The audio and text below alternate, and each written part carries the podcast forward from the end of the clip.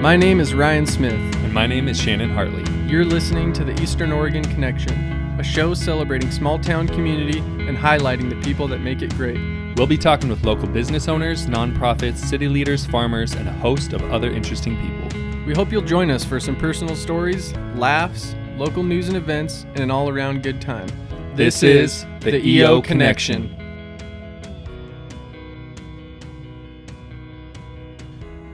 Hey, this is Shannon Hartley, And I'm Ryan Smith. and we have a great episode for you all today. We spoke with Pendleton legend Dean Fouquette, and it's a lot of fun. It's a good episode.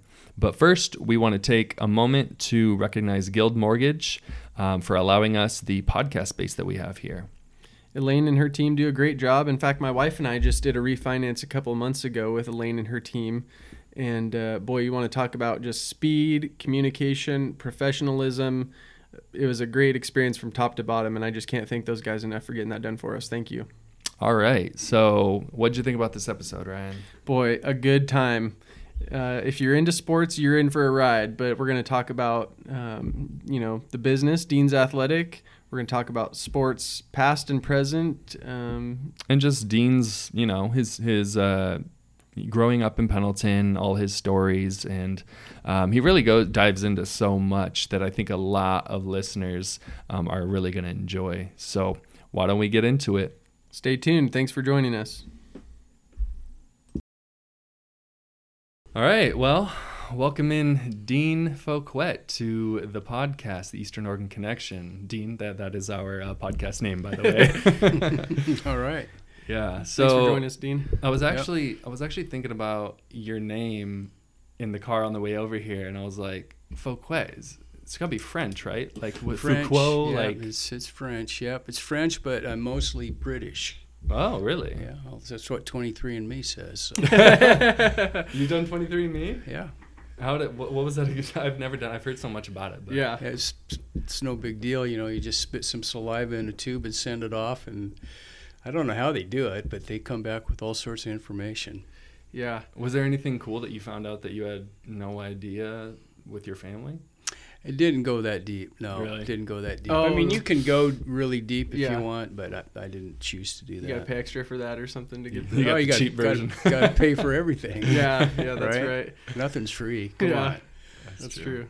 well, Dean, we wanted you to get we wanted to get you on the podcast because obviously, I mean, you've had your business here in Pendleton, right down on Main Street, Dean's Athletic, for so long, and we just wanted we, we felt like so many people would love to hear more about your story and just your upbringing in Pendleton, born and raised here, and you know information about the store and just kind of just kind of everything so Sure. this is your opportunity to to lay it all out there. yeah, this is it. Set the record straight. yeah. Uh, well, I got to start with this, Dean. Um, for listeners that may not be familiar, can you tell us who the Oregon Outlaws were? Well, it was a 40 and over baseball team that I started. Jesus, it was 23 years ago. I was 45 years old. And um, I'd played with and watched a team from Los Angeles play. One of my best friends is a, a, a player down in Los Angeles, played for the Hollywood Stars. So I went down and watched him, played a couple games with him, and thought, you know, I could, I could start this 40 and over team up in Pendleton. It's just, who are we going to play? Yeah. So Yeah. I just put together a bunch of guys, a bunch of old baseball players, and uh, we just started playing the Legion teams. Really, that's who we Uh-huh. played. Played against you guys, really. I remember that. So, um, what was the process like to get all these guys rounded up from baseball retirement?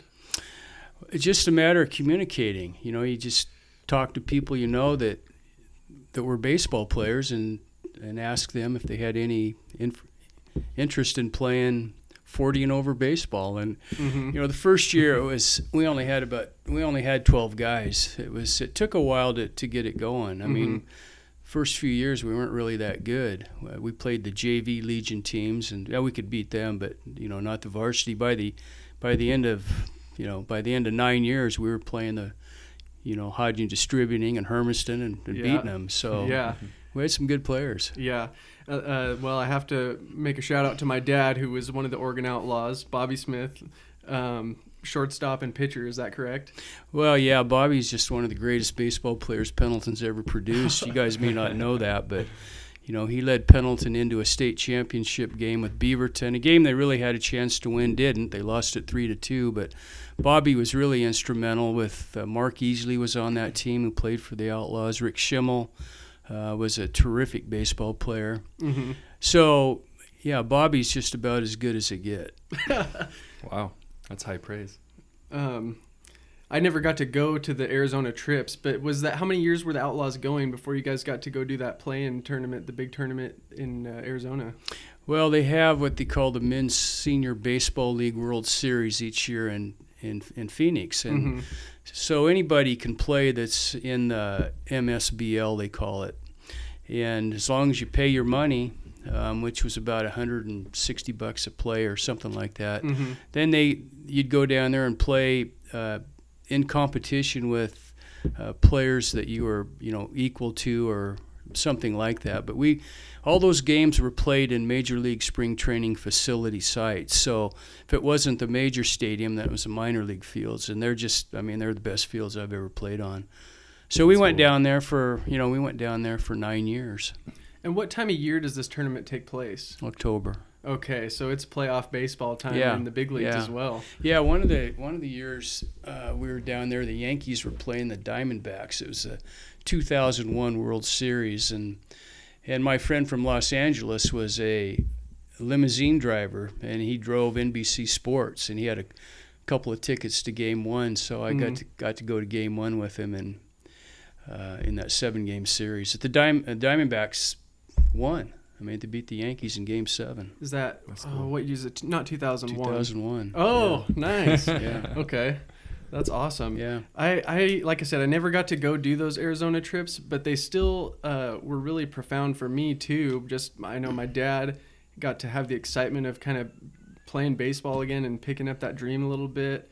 Um, you know, I got to you know Wildcats and Sun Devils, Arizona, Arizona State gear Mhm. from him when he came back, and you know I remember going through middle school thinking, well, I'm going to go to Arizona State and be a Sun Devil. So yeah, well, I'll tell you, it's a great place for baseball. The weather's yeah. what you want. You know, it's right now 70 and 80 degrees down there. hmm And, you know, in the spring and summer, it gets a little bit warmer. But, man, I'll tell you, it's a place to be year round if you're a baseball player. That's why I've never understood how Oregon State gets players to go there and, and win championships. Like, I wouldn't want to play baseball necessarily Well, in the Willamette Valley. Yeah. You know what? It comes down to coaching. And Yeah. they, they've got a great Riley. coach. And it, Not Migrat. Migrat. No. Pat. Pat Casey, Pat yeah. Casey, I mean, I- if, if you have the right Mike Riley. coach, you can you can have a program anywhere, and that's Mhm. you know he's as good as it gets. hmm Yeah. Yeah, it's funny you say that because in the valley, I mean, growing up in Salem, I remember so many practices indoors and and uh, just getting rained out. The field seemed like it was always underwater, um, but still, you found a way to get game ready. Well, the valley does. It rains. You know, I played a couple years of baseball down there at Oregon State, and it rained and rained and rained and rained. Oh, I, I, hated it.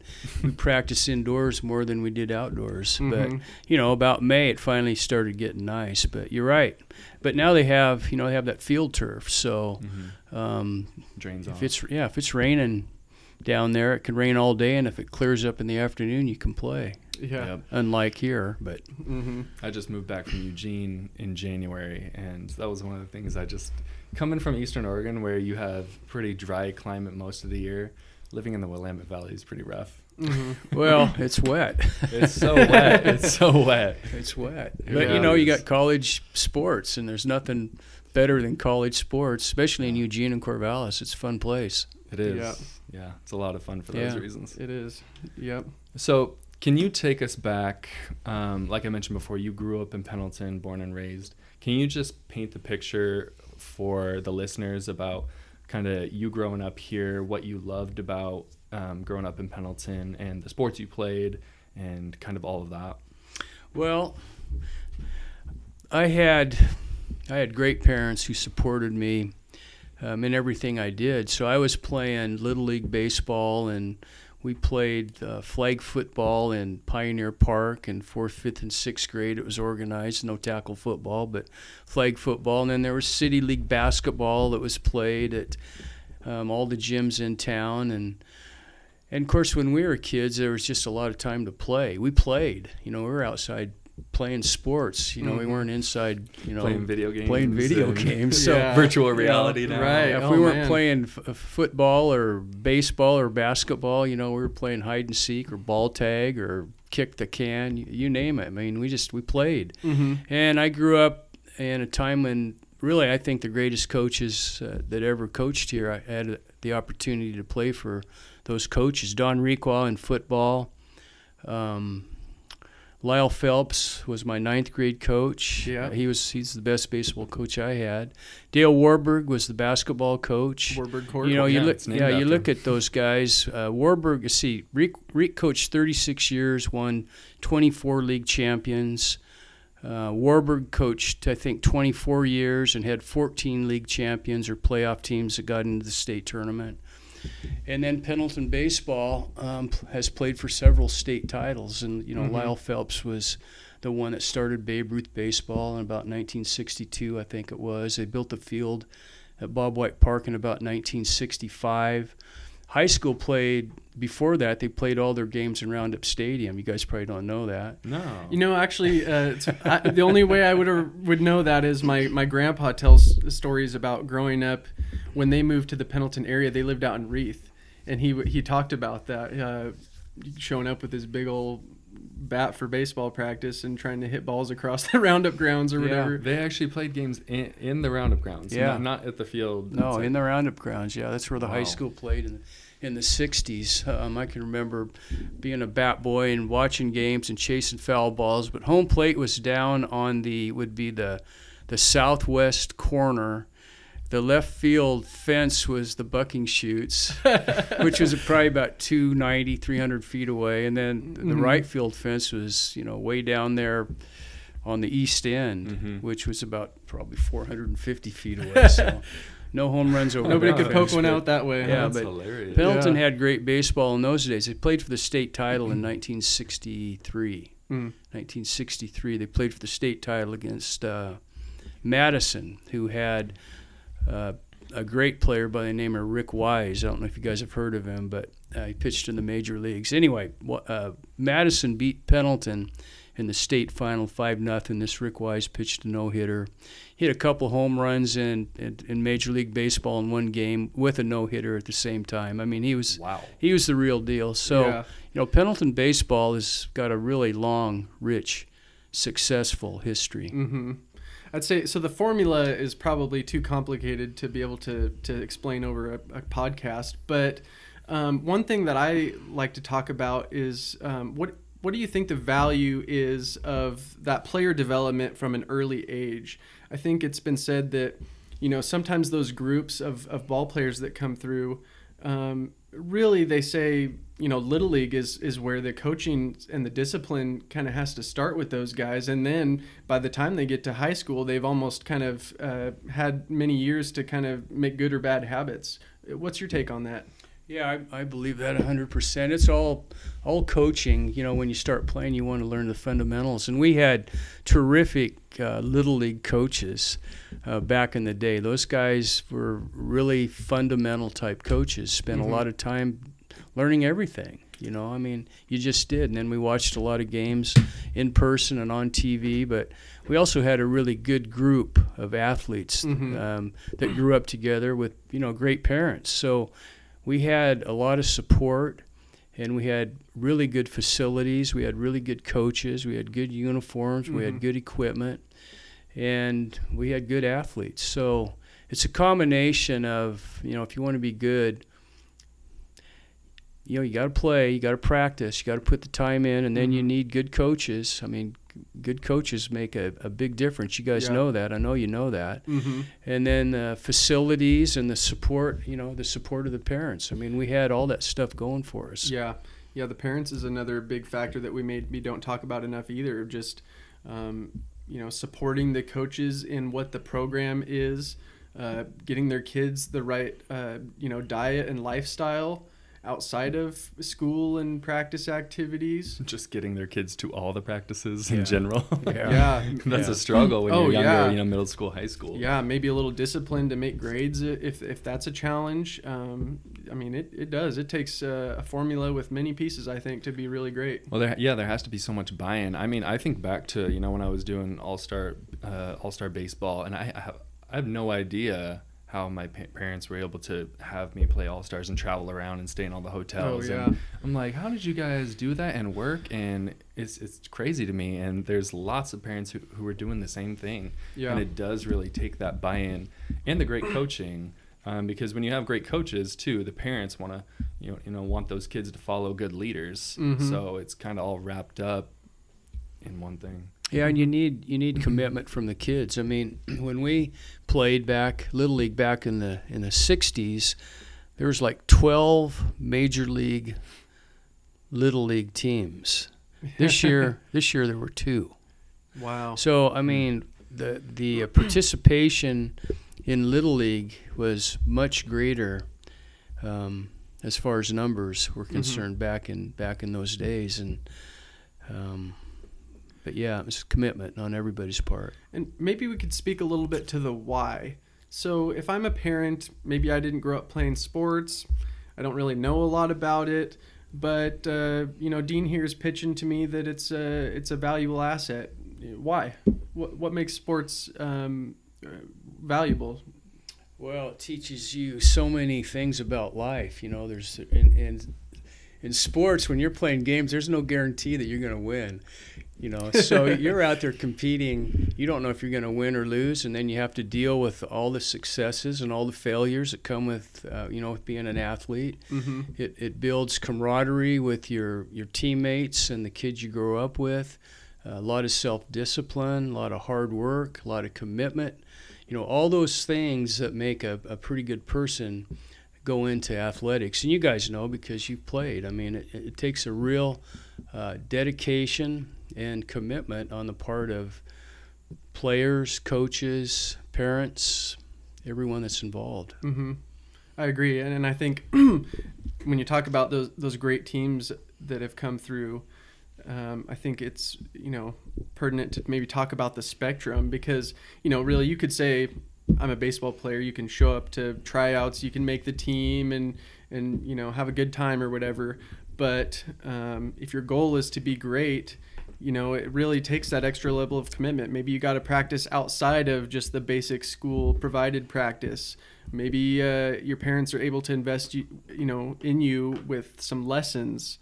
Um, you know maybe you need to evaluate some of your lifestyle choices and if if uh, being a great athlete is important to you you may have to make some sacrifices or changes and um, i just think that's you know some important things to talk about as well Well, it takes all that stuff you just said, mm-hmm. but it, it takes practice. I mean, you got to get out and play, and you got to practice, and you got to put the time in outside of practice Sure. if you want to be good at anything. You know, it doesn't matter what you're doing, whether it's sports or music or acting or farming or whatever you're good at. I mean, if you want to be good at something, you got to work at it. sure That's the bottom line. There's no shortcuts. It's hard work. You Yeah. know, whatever you you know, whatever you're going to be good at, you got to work at it. mm-hmm. Got to do it. I mean, absolutely you guys are, you guys know that, and you're learning that. You know, you're both young professionals. You're getting it figured out that if you want something, you want to be successful, you got to work. Nobody's going to give you anything. Ain't that the truth? yeah. Well, uh, maybe that gives us a chance to segue into some other things. Uh, for those may- that maybe aren't familiar, Dean's Pendleton Athletic. Um, take us back to the start of that. How did you decide? Um, well, I'm going to open an athletic retail store. Well, there was a, a great store in Portland called Kaplan's back in the 60s and 70s that I spent time in when I was in Portland. And um, they just had all sorts of athletic gear that every kid wanted to have. And, you know, growing up in Pendleton, I had a pretty good relationship with, you know, with the moms and the dads and the kids and the grandmas and the grandpas. And they're just was an opportunity for an athletic store in Pendleton at the time. So I just dove headfirst into it, not knowing anything. Was that um, what did you do for work before that? Was that kind of early in your working career? Or? Yeah, it was. You know, I came out of college. I actually sold real estate for a while. yeah, you know, Hey, which shout out. you know, probably, probably should have stayed in that, but I, you know, I just wasn't comfortable with that. Uh, where I learned to work though was uh, working for Budweiser. I drove a, a Hmm. Budweiser beer truck, Okay. and and that's where I learned to work. I only did it for a year, but you know every every day you got to do your job and you got to call on the same people and you know you got to represent the company and you got to represent the product and you have to deliver the goods and Mhm. you know there's good days and bad days and there's some people that are really difficult to deal with i could name a few right here and there and then there's others that are you know great to deal with Uh-huh. It's just you know it's just part of the work ethic. Um, Yeah. no matter what you're doing um, you, you got to work hard. And if you want to be successful you've got a good chance if you do work hard and you go to work every day and you take care of business. So there just was an opportunity uh, at that time for for a sporting goods store in town so i i went for it. It's interesting to hear you talk about Kaplan's and, and that memory for you growing up as a kid because I don't know if you recognize or realize the impact that your store had on has had on so many kids in this community, but it really is this like magical business that when you walk into it, you know, especially because you remember so many kids' names and you make it a point to, Mhm. and we all felt so known by you, and that was the thing for me when I walked in that I appreciated so much. But then, then you've got the wall of fame. yeah. that it's like if you if you end up on the wall of fame, like your your world is made. Yeah. The Wall Yeah. of Fame was a big deal, and you know, my mom, um, she was just one of the, the best moms. I mean, she knew everybody. She she knew their names. She could remember their names. She knew my friends. She knew their names. She knew their positions. I mean, she just was good at all that stuff. hmm So I've always been pretty good at, at names. You know, Yeah. I remember names because I know it makes people feel good when when you can call them by name. You know, wherever you see them, whether it's in my store or on the sidewalk or at a ball game or somewhere else. And hmm and so um, that was always important to me. And um, so I just wor- worked really hard at trying to remember names, you know, and getting to know kids. And you know, I went to and then and then outside of work, I went to games. You know, I I ran wiffle ball for 35 years. You know, a plastic bat and ball league for five and six year olds. So you know, I got to got to start knowing them early, and then you know, I watched them through junior high and then high school, and then you know, you guys included. Yeah. So, and then I, you know, I was involved in youth football. I was a, a coach for a few years, and I was on the board for about 15 years, and and then I was on the basketball youth board for about 20 years, and Mhm. coached a team, the Lakers, and and then I was on the Babe Ruth board three different times, and coached, you know, a lot of different kids there too. So it's just Mhm. knowing your community. It, it's really Yeah. whatever job you're in you got a lot better chance to be successful if you know the people in your community and hmm and that's what I did. Well, I feel like for me in real estate, that was a big reason that I wanted to move back to Pendleton. Pendleton too, is because you know I did grow up here and I know so many people, and it's easy to have those connections rather than like really having to market yourself and sell yourself to uh, say if I would have stayed out in Eugene, you know, all my business comes through marketing and not really knowing people. Whereas I'm a relationship driven person, and so coming Mhm. back to my hometown, I mean, you know, I can do a lot of deals with people that I know and love, and it just, I don't, it's, it's well, great. you you way. know them and they know you and there's you know trust. they trust you and you trust them and uh, yeah, I mean it just comes down to relationships It- Mhm. and you don't have to be out beating the street. You know, you could be at a ball game talking to somebody and find out that there's a house for sale somewhere, or they might ask you some questions and you're going to answer that, or you could be out on the golf course, or you could be at the grocery store. I mean, the bottom, the great thing about Pendleton is, is it's it's a small, friendly little town that when you come back after college, um, whatever field you're in, um, you've got a chance to be successful if, if, if you work hard. That's I so mean, true. You guys, Yeah. you guys both are figuring that out right now. It just takes time to figure out what you want to do. Yeah, and I think I, I'm just thinking a little bit about you know people say things like, well, it's not who you know, it's what you know, or oh, it's politics, this and that about the way things go. But I think that's almost a cop out in some sense because I don't see the problem with harboring relationships with people, and um, I think it's you just nailed it. That, that's the key to doing anything, and you know um, here we, we've shown it. I, I loved going into Dean's Athletic, and uh, you know, Dean says, "Hi, Ryan." He knows me. Uh, you know, you, you feel like a pretty big deal if you might see a little clipping on the wall. And I just came in to get my catcher's glove Yeah. relaced, but there I am. That's pretty cool. yeah, the Wall of Fame was uh, that was that was a good thing. You know, I never knew how that was going to work out, but you know, I figured out early on that if you you know you you cut out articles and pictures of the kids you're you're you're selling to or working Mhm. with, you know, it makes them feel good. It makes their parents feel good. It makes their friends feel good. And, but the bottom line is, it, you know, it just you see your picture on that wall. It's like, all right, Yeah. pretty cool deal. that is pretty cool. I'm on the Wall of Fame. Yeah. Uh, it really is Yeah. true. It was Yeah. like it was magical growing Yeah. up.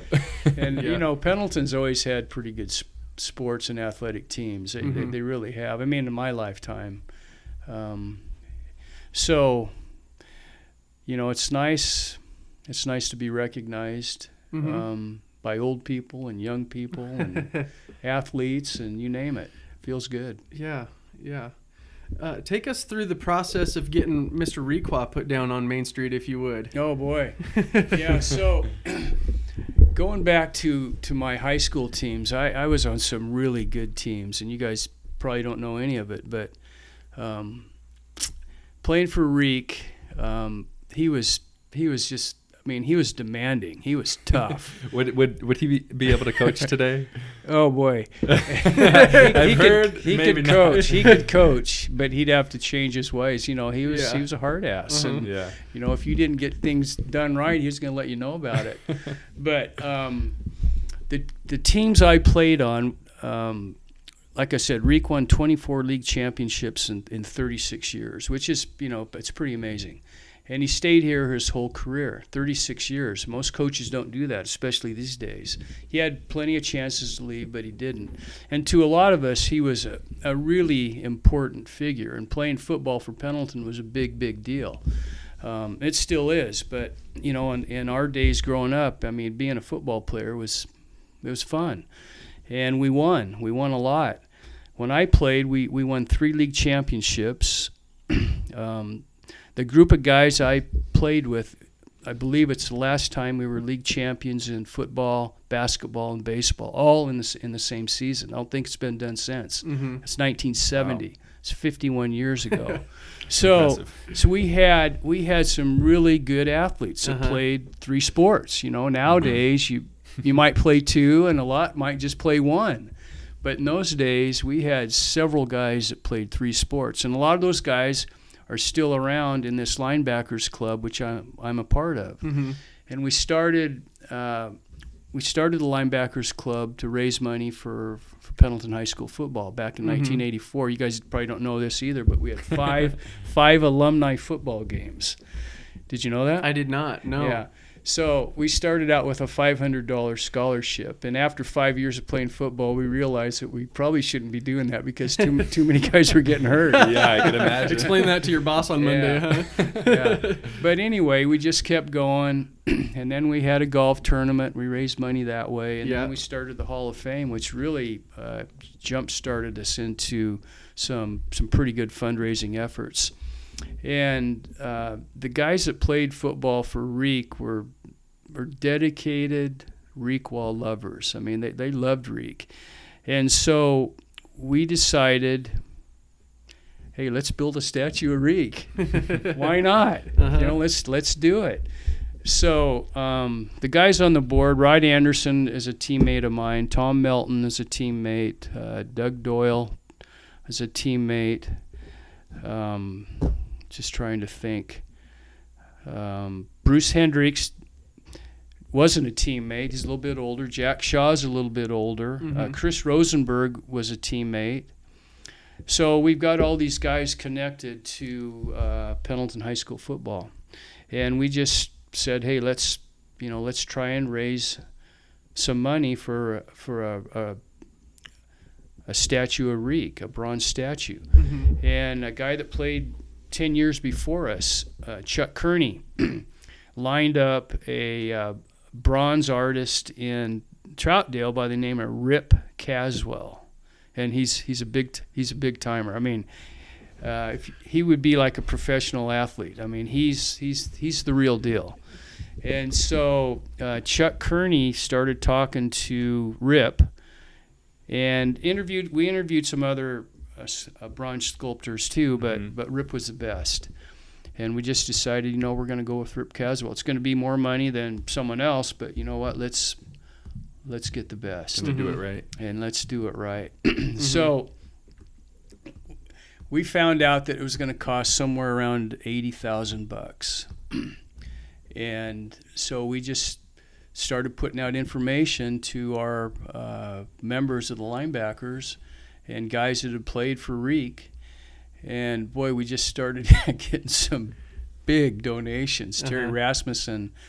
Uh, who bought the scoreboard down at Bob Uh, White? yeah, I remember that. She, Mhm. she gave us a big donation. Mike Bridges was the quarterback, gave us a big donation. Mike Temple was a halfback in the '60s, gave us a big donation. hmm Anyway, we ended up raising hundred and ten thousand dollars in about nine months, Wow. Wow. and we decided we weren't going to start the bronze until we had that money raised. But hmm seven to nine months later, you know, we knew it was going to happen. Mhm. So, so we went ahead and uh, hired Rip, and he started building this bronze.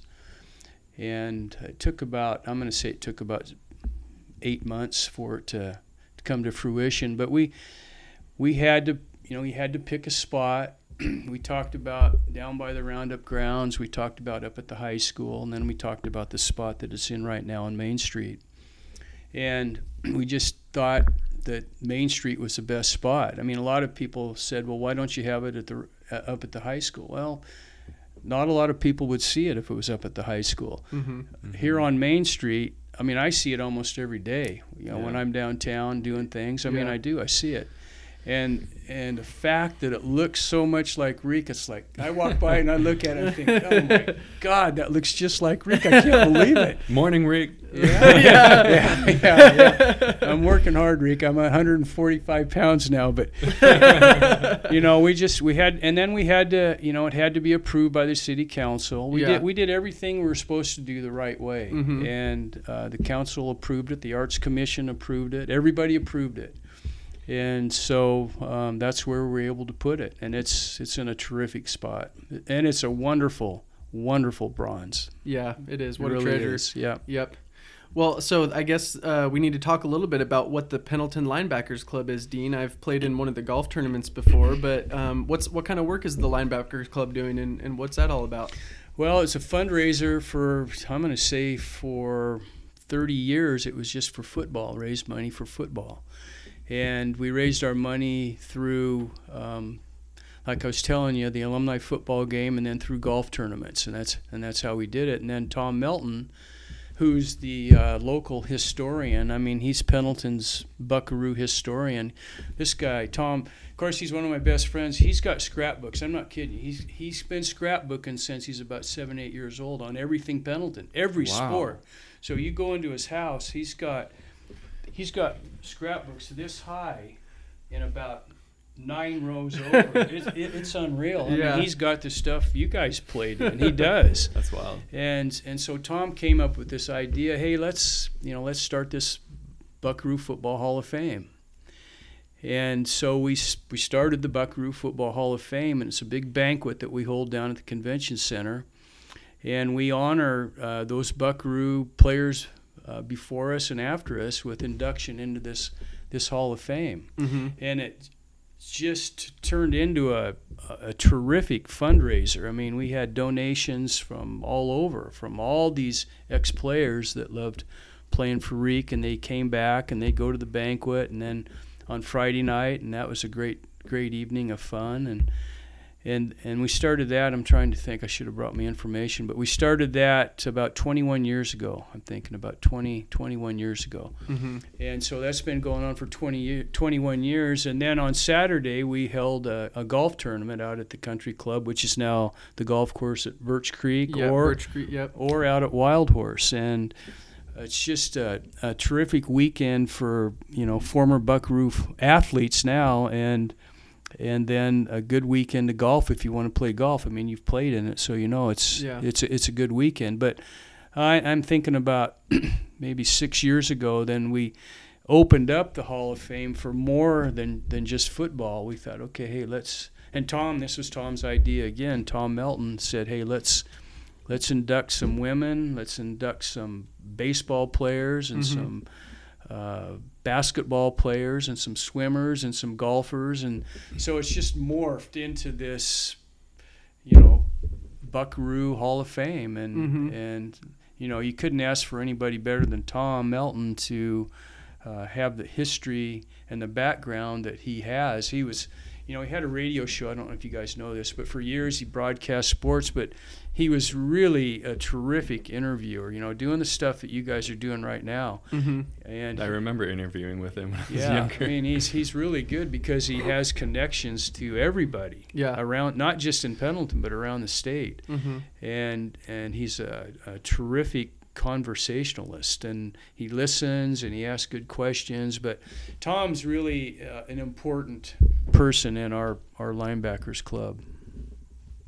I think that's great. I, I love the idea of, um, you know, raising money for scholarships and um, an excuse for guys to get together because boy, life sure gets in the way, doesn't it? Well, everybody can get too busy at times, but you know, one of the good things about our, our club is we do have scholarships, and we started with a five hundred dollar Requa scholarship, and and now it's up to ten thousand dollars. Wow. So that you know the the top football player who's on his way to college has a good chance to win a ten thousand dollars scholarship.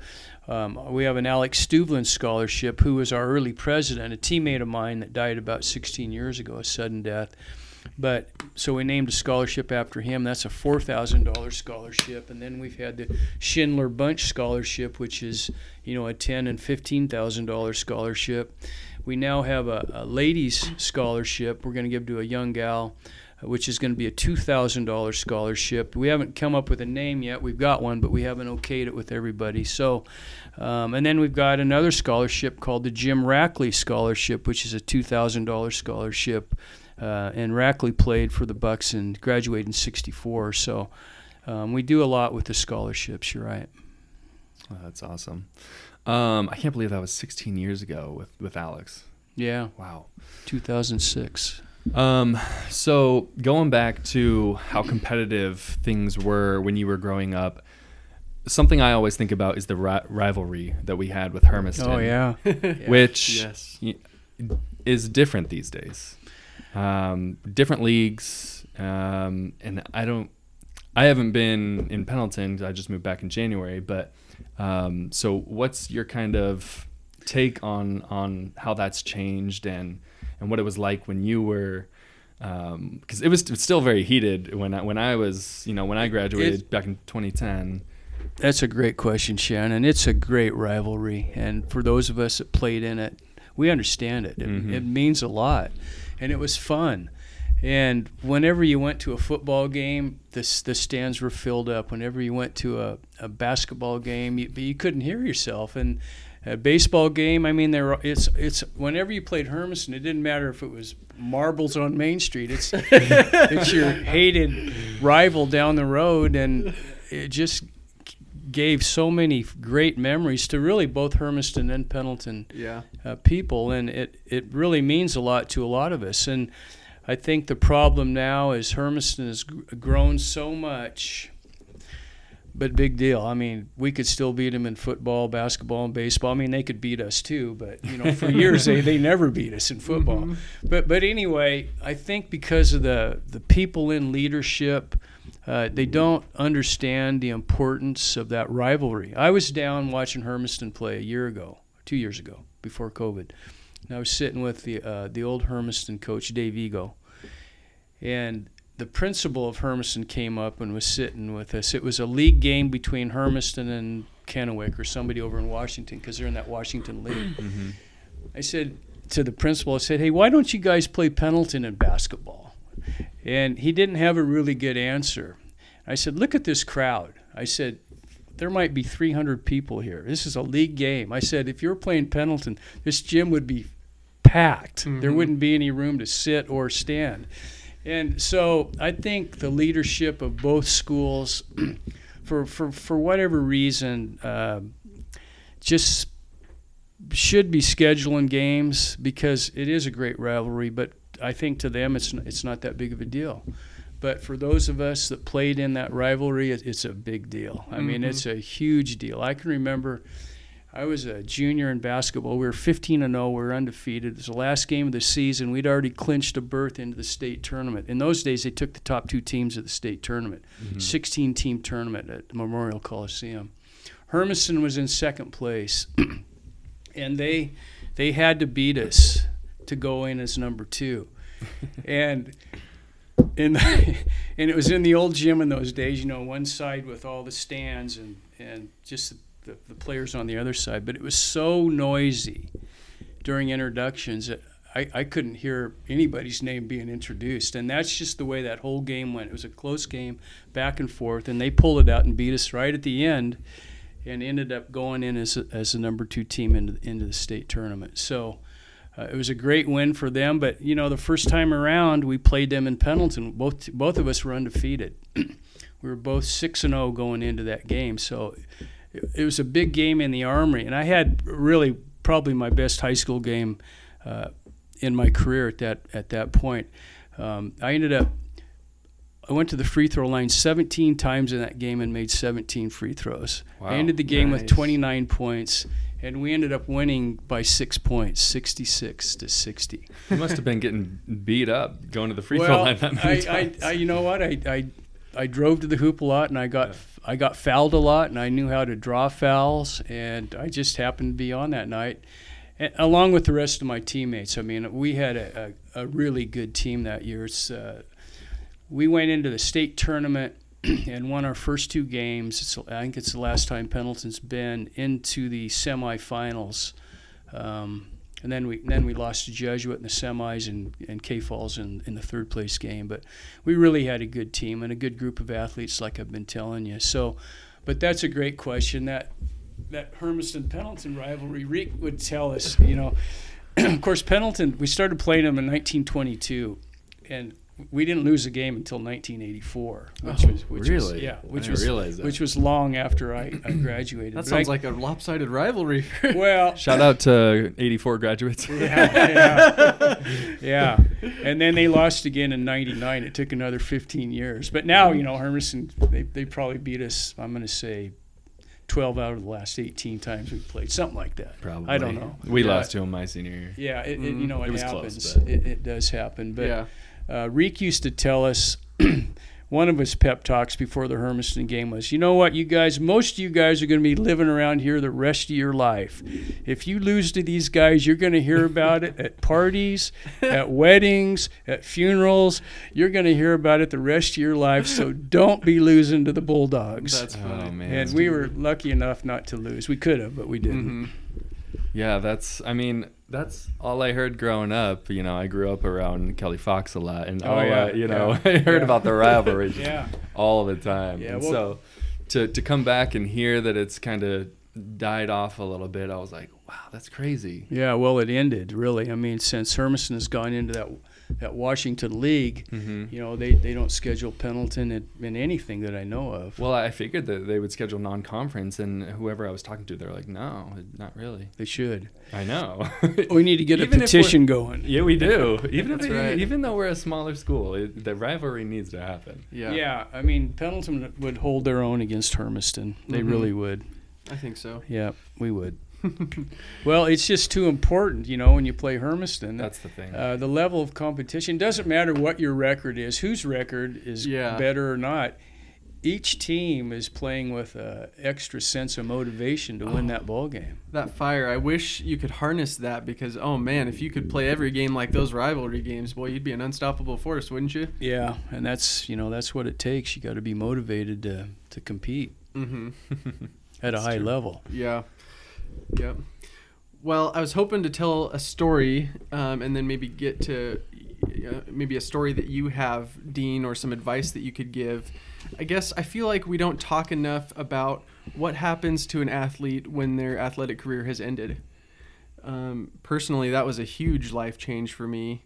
I guess, um, you know, from the time I was probably five, six years old, if somebody asked me who I was, it was probably, you know, a baseball player first, if not amongst the top things. You know, okay, I'm also you know a son, a student, but I'm a baseball player. You know, you see, I'm always wearing a ball cap, uh, playing baseball video games, watching baseball games, practicing. You know, getting lessons on the side outside of the regular season when I could. Uh, it really became a, a main piece of my identity, I guess, to be a baseball player, and and I think it's a great. It was a great thing. Um, just love being around the ballpark, the atmosphere, everything to do with being a baseball player. Um, but I had to face what we all eventually face as an athlete, which is um, the the way that that comes to an end. And for me, I played through high school, and then I, I got us actually the the Phelps Memorial Scholarship uh, to play baseball at Blue Mountain, mm-hmm. and I played my first year. I decided not to go back my second year. I felt like my body was getting banged up catching double headers. My I wasn't gonna, you know, baseball was not gonna pay the bills, unfortunately. Um, and even though it was my choice to leave and not play that second year, I don't think it made that transition any easier. I think when you spend, you know, 15 years of your life and that's a key piece of your identity and all of a sudden that's gone um, that was really hard for me that that first season that baseball rolled around and i wasn't playing um, i was depressed i remember having uh, vivid dreams about being around the baseball field one that recurred often was i was a catcher and i was in the dugout but i could not get my gear on fast enough to get out on the field and play hmm. and that happened to me over and over um, and so I decided to focus on you know school and making sure I was getting good grades. But I also um, I remember signing up for the the boxing blowout that the rodeo team put on. Oh, I remember that. I don't know if they still do it, but Blue Mountain, the rodeo team, had a fundraiser every year that was a boxing blowout. Anybody could sign up, and they would just take the list of everybody that uh, decided to join, and they'd try to match you up against somebody that was your closest size or whatever.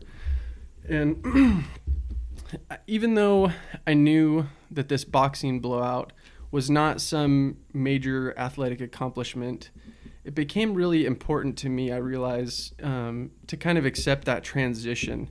It gave me a goal and a purpose outside of just uh, the classroom. You know, I had a, a, reason to continue to, to run a lot, lift weights.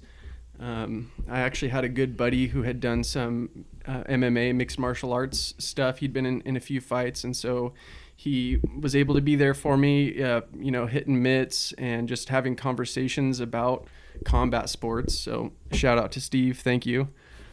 Um, so I guess I got a, a, little bit hyped up about something that maybe wasn't a huge event.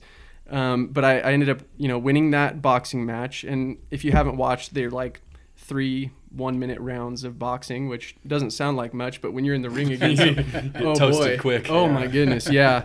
But it was it was a lot of fun. I won, and um, for me, it was just a, an internal victory to feel part of that transition to being more than a baseball player, which was really hard to accept. Um, but something that we all have to kind of face. So, do you have a story or maybe some some tips you could give to somebody who's going through that? Well, high school sports, there's there's really not anything better than high school sports unless you're good enough to go on and, and, and be a college player and a successful one or a professional. I mean, some some people can do that, but most can't. So somewhere along the line, we all have to quit playing the sport that we grew up loving, and it's not easy. It's difficult, and so you have to find different ways to channel your your energy you know, I played basketball until I was 55. Out at the club, we had some great games, you know, some lunch games, and mm-hmm. I, you know, I just I just kept playing because I enjoyed it. I played baseball till I was 65. You know, up until about three years ago. I was so. going to say his advice would be start a baseball team for 40, 40 year olds. Yeah, yeah, you right. need to start a team. Well, you know, it's hard to quit because it's something you grew up loving, mm-hmm. and so it's not easy. But it, you know, all of us eventually have to you know quit playing and there's you just have to channel your energy or your love of baseball into something else that you enjoy whatever it is you know and, mm-hmm. Uh, you know if you have kids you might end up coaching your kids and teaching them the things that you learned and then teach them other things that maybe you you weren't taught along the way that you learned. So Mm-hmm. um, for me, it was just staying involved in the community. You know, I grew up. We had this wonderful park and recreation director in Pendleton by the name of Ed Johnson, and he just, you know, he had flag football in the parks. He had uh, youth basketball in the in the in the grade school gyms, and then we had little league baseball. So I always. I always said the happiest place in town for me was the Little League Park. and then it became the rack, you know, with Mhm. the basketball gym. So Yeah. it's not easy to to quit playing and so if you continue can continue playing or coaching or being involved you know as an administrator or director um, that's what you do Mm-hmm. and in the meantime um, if you still think you got it you could start a 40 and over team I think that was that was a really hard thing when when COVID started. Is that Oh you know yeah. you try to be involved in in these different things to stay active or whatever it is. If it's you know going to the gym for CrossFit or going to the rack to play ball or in like all of a sudden we didn't have those outlets for those types of things and that for Yeah. me is what made covid like so much harder yeah than than just staying home well, you have to find things to do. Um, you know, for me as an athlete, you know, I'm now that I'm not playing baseball or or basketball anymore. You know, I'm, I finally decided I'd take up golf. I told my dad years ago that when I quit playing baseball, I'd start playing golf. So. Mhm. I started about two years ago. So and golf, I'm telling you, it's a tough, tough game. I It don't, I don't care who Yeah. you are. It's a really hard game. It is a tough game, and I actually had one more story, Dean, with golf that involves you. I'd hope to, to share today. So um, I don't know if you even remember this. This was several several years ago. Um, me, you, and Chuck Jensen would go play a couple rounds um, at the country club before work in the morning. Mm-hmm. And I was pretty new to golf, like you said. I, you know, a man without a sport, no more baseball, and I started to catch the golf fever a little bit. Um, but at that time that we played together, I hadn't been doing it very long. I was really passionate about it, but I didn't know much. and so, uh, you know, the three of us go play at the country club, step up to that first tee box, and um, I, I'm thinking, well, geez, my advantage here is my size and my age and my strength. I'm just going to outmuscle my way down the course with these guys. Yeah. And yeah. Well, I mean, I remember, uh, you know, Dean steps up there and stripes one, you know, I don't know, maybe 150 or 180, but it's just truer than hell right down the middle of the fairway. And I step up and smash one. I think, you know, maybe I got a 50 or 75 yards on you, but I'm also, you know, 80 yards to the right in the wrong fairway. and so, Let's go. yeah, it is. And, uh, you know, I, I, I was humbled by that experience because it was all day. In fact, I don't know that I've hit, seen anybody hit a three wood better and more consistently than Chuck has. And, um, but all day long, I was just crossing your guys back and forth, zigzagging down fairways. And I, I'm glad we didn't keep a scorecard because it wasn't even close. and that was a humbling experience um, to learn, you know, about what it takes to be a good golfer, which is not strength and toughness as much as it is just um, you know mental clarity, uh, focus, and and being really smooth and, and precise. Well, golf is a game where you have to concentrate on every single shot. And if you don't, you're going to end up over in the weeds Yeah. or, or the creek. That's just Yeah. the way it is, and there's nothing you can do about it. Oh man, that's so true It's a tough game. It is. it makes you crazy it does. Yeah. And it's a lot more expensive when you're not very good because you're losing balls like you wouldn't believe. yeah, well, you got to find a few too. Got to get after it. That's right. anytime you go in confident to playing golf, it never ends up good. No. I feel like No. you got to come in humble. Yeah.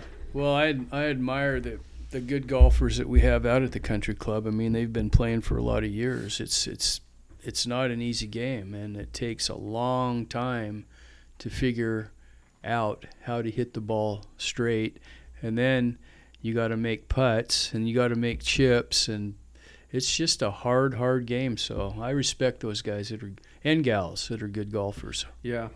Yep. It surely is a fun game and and a frustrating one at that. So now I got a few more questions. Do you, do you have a few more? Go ahead. All right. So if Dean Fouquette wouldn't have owned your shop, Mhm. what do you think you would have done? Do you think you would have stuck with real estate, or do you think you would, would have done no, something I, else? I, no, I would have been a coach, probably a teacher coach somewhere. Teacher. Because I went back actually and got a degree in education. I have a degree in Oh, really? education too. Business. I have a degree in business administration and, and business education. So Okay. I, I could do. That's what I would do. I'd Nice. coach, especially with all the money these guys are making these days, huh? Oh, yeah. something? Oh my gosh. It's Unreal, unreal. isn't it? Yeah. No kidding. Yeah, and working with kids, I mean, that's what I like to do is play. You Yeah. Know? So probably should have been a grade school PE teacher. That'd be the best job around, you know, working with all those little kids that still like you and don't think they know everything. yeah. That does sound. That Yeah. does sound fun. and then coach a little bit on the side. Mm-hmm. Yeah, that's a good gig. Mm-hmm. Um, another question I have. I love seeing you drive around in your white truck Oh, around yeah. town. Yeah. how how long have you had that little white truck? And what is there some type of story behind it? That's a great that's a great question, Shannon. I'm glad you asked it. Yeah. Well, one of my teammates and one of my very best friends, Vic Galing, who I think was the greatest punt returner in Pendleton High School history. And I, of course, I didn't start watching until about 1961, but Vic was a th- three sport athlete football, basketball, and baseball. A great teammate and a great friend of mine, and is now a dentist. And anyway, he bought this little white pickup in 1988. He was living in Portland. and he drove it for about three months. And he, he drove it one day across this bridge in Portland when it was a little icy out. And he did a cookie in it. And he thought, I'm, get, I'm going to get rid of that thing. So he asked me if I wanted to buy it. And I said I would. So in 1988, I paid $3,000 wow. for that little white pickup. and I love that little white pickup. I've had some people say that I'm going to be buried at Bob White Park in my pickup under home plate.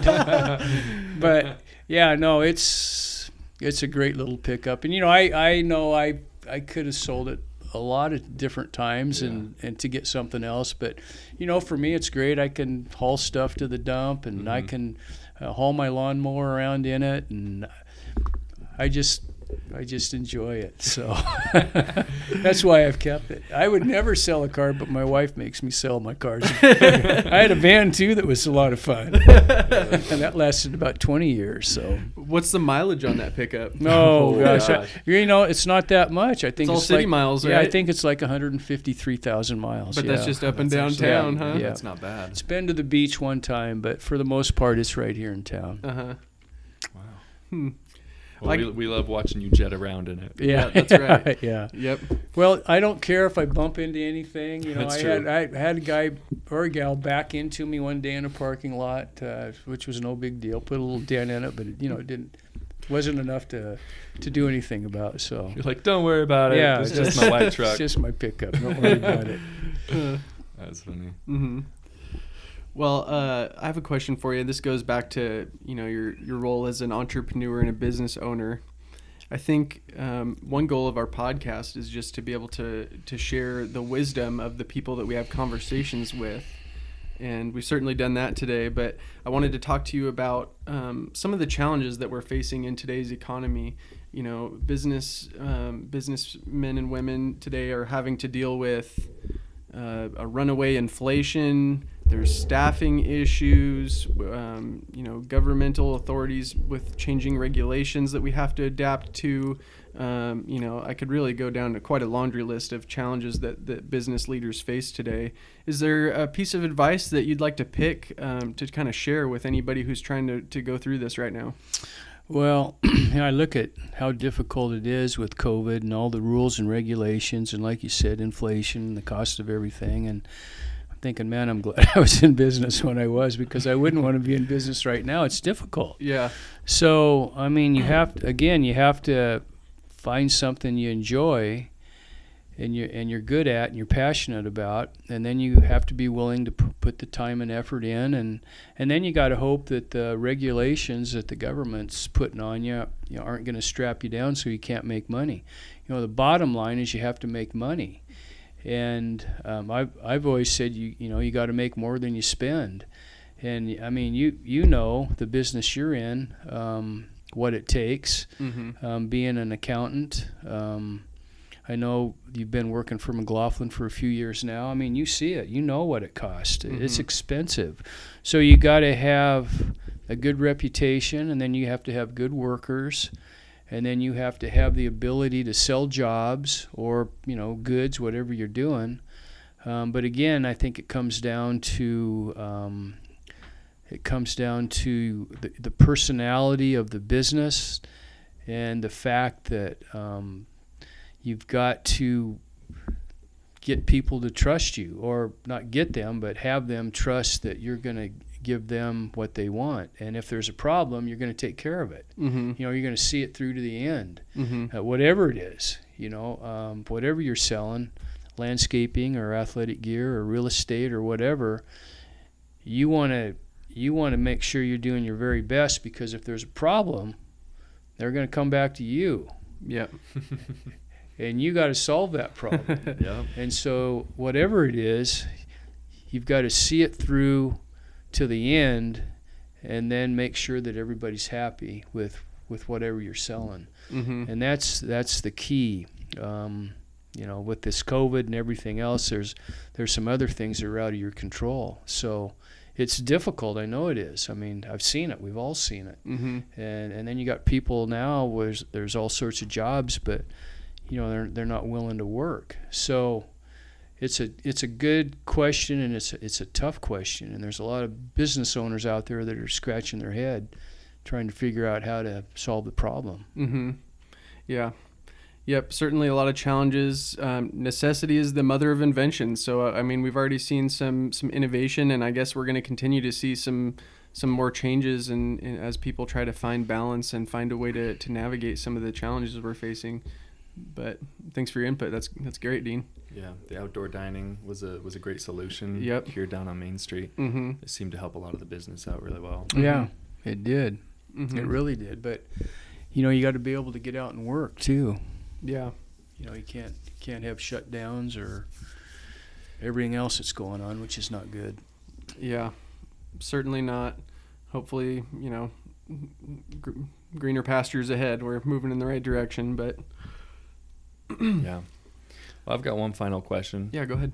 So, um, in coming to conclusion, what do you love most about this city? You've been here, you know, most of your life, and what is what is the single greatest thing that, that you love about this city? It'd be my family and my friends. I mean, that's that's why I'm here. I I could have left like like anybody has an opportunity to leave, but I always wanted to be around my parents, uh, my family, and then I wanted to be able to be around my friends and participate with them and and enjoy their lives too. And that's always been more important to me than you know being in a big city or in a college town or you know a warm climate. Although I do go down to Arizona Yeah. every now and then, but um, I just I'm here because I enjoy I enjoy my family and friends. That's that's what's important to me. mm-hmm. That's good. Awesome.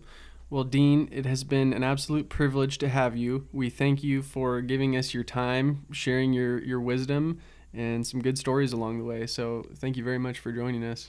You bet, Ryan, Shannon. Glad to be here. I appreciate it. All right, thanks a lot, Dean. Yep.